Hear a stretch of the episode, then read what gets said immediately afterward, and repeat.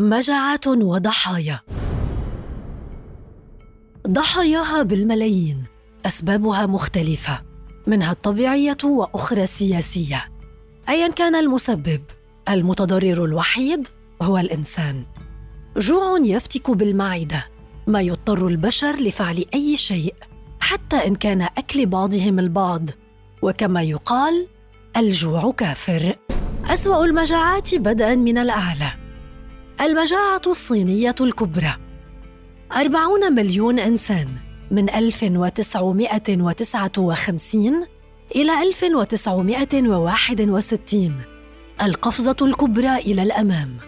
اسم المشروع الذي قفز بالشعب الصيني إلى الوراء وأماتهم جوعاً بل وجعلهم يأكلون الديدان والحشرات وحتى الموت فرضه زعيم الحزب الشيوعي ماو تسي تونغ من خلال قراره بتحويل الصين من بلد زراعي إلى بلد صناعي عبرها منع الشعب من امتلاك الأراضي واستولى عليها ليجبرهم على العمل في المصانع. كما عرض اساليبا جديدة للزراعة وهي سياسة الزراعة الجماعية المشتركة لكنها باءت بالفشل. بالإضافة لحدوث فيضانات عام 1959 والتي تسببت بتلف قسم كبير من المحاصيل. لكن الخطأ الأكبر الذي ارتكبه الحزب الشيوعي كان عندما أصدر أوامر بقتل الطائر الدوري والجرذان ظنا منهم أن الطائر يأكل الحبوب وبقتله سيزداد إنتاج الحبوب. ما أحدث اختلالا في التوازن البيئي وتسبب في انتشار الجراد وأكل المحاصيل لتجرع الصين الأمرين خلال سنوات المجاعة. مجاعة تشاليسا.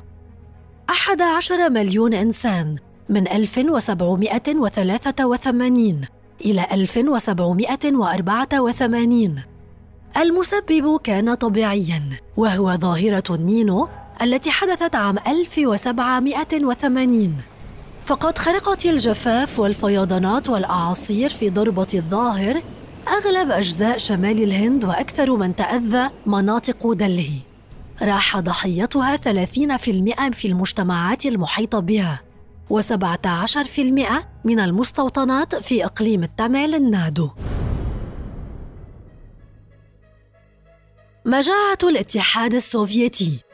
عشرة ملايين إنسان من 1932 إلى 1933 هذه المرة ليست طبيعية بل من صنع البشر.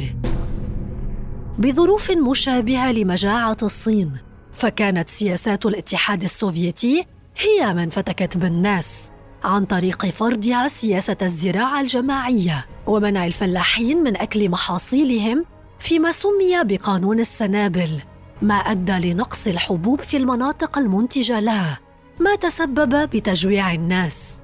فيما منع الفلاحون من السفر إلا بموجب جواز يأتيهم الموافقة عليه من رئيس المزارع الجماعية كرد من السلطة للحد من هجرة الفلاحين ما أدى لموت المئات من الضحايا.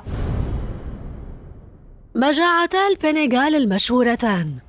الأولى عشرة ملايين إنسان من عام 1769 حتى عام 1773 وكانت نتيجة للجفاف الذي قضى على محصول الأرز.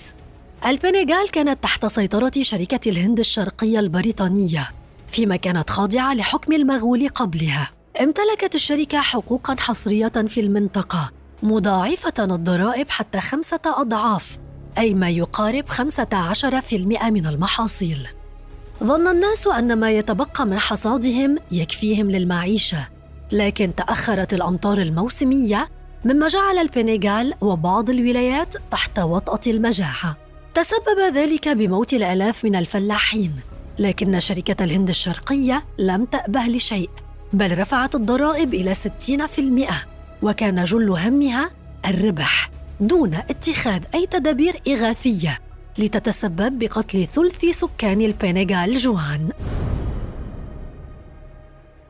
أما عن مجاعة البنغال الثانية سبعة ملايين إنسان عام 1943 امتزجت أسبابها بين الطبيعية والسياسية.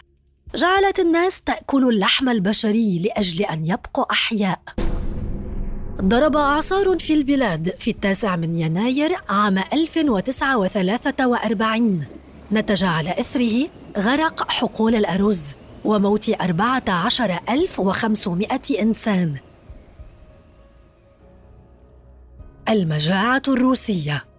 خمسة ملايين إنسان عام 1921 على فترات متقاربة من الحرب العالمية الأولى وانتشار الأمراض وقلة التغذية. توقف الفلاحون عن الزراعة لأن تعبهم كان يذهب سدى بسبب نهب الجنود البلشفيين محاصيلهم. لكن القامة الكبرى حدثت عندما حصل جفاف في عام 1921 أدى لجعل الناس تأكل التراب والأعشاب وحتى الحيوانات لدرء الجوع. وعلى إثر ذلك انبثقت السوق السوداء لتجارة لحوم البشر. حتى قيل إن الأسر كانت تقتل وتلتهم الآباء والأجداد والأطفال إلى أن وصلت الإغاثات لهم من أوروبا وأمريكا. مجاعة كوريا الشمالية. مليونان ونصف مليون إنسان. منذ عام 1994 حتى عام 1998 مليون طن ونصف من الحبوب دمر بسبب الفيضانات والأمطار التي وقعت في كوريا. بالإضافة إلى تفضيل كيم جونغ الجيش على الشعب لتمنع عنهم حتى تتوفر للجيش. بالإضافة إلى العزلة الدبلوماسية التي تتخذها السيادة الكورية.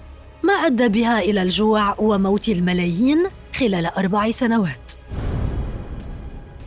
مجاعة فيتنام.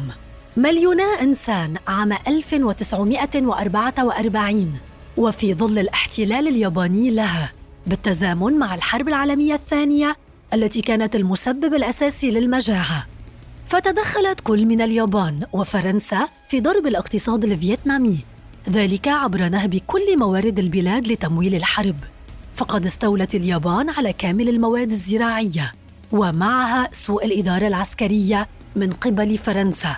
شكل فجوة كبيرة في البلاد.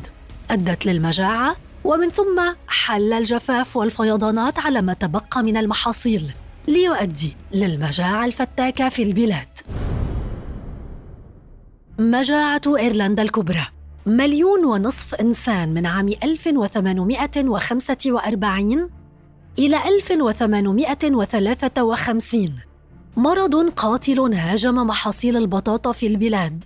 في الوقت الذي كان فيه ثلث الشعب يعتمد على زراعة البطاطا كمصدر رئيسي للرزق مما تسبب في مجاعة في البلاد كلها.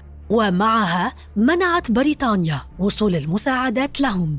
في الوقت الذي كانت تمنع الإيرلنديين من تملك الأراضي أو استئجارها في بلادهم.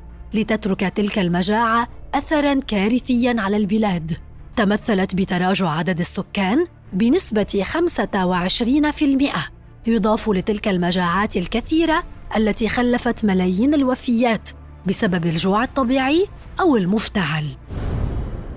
واليوم يعيش الكوكب حالة من الركود في ظل جائحة كورونا مما ينذر بمجاعة قد تحدث في حال استمر الكثير من البشر بدون عمل وهذه المرة ستطال المجاعة كل العالم وليست دولة بعينها فهل ستحدث المجاعة العالمية؟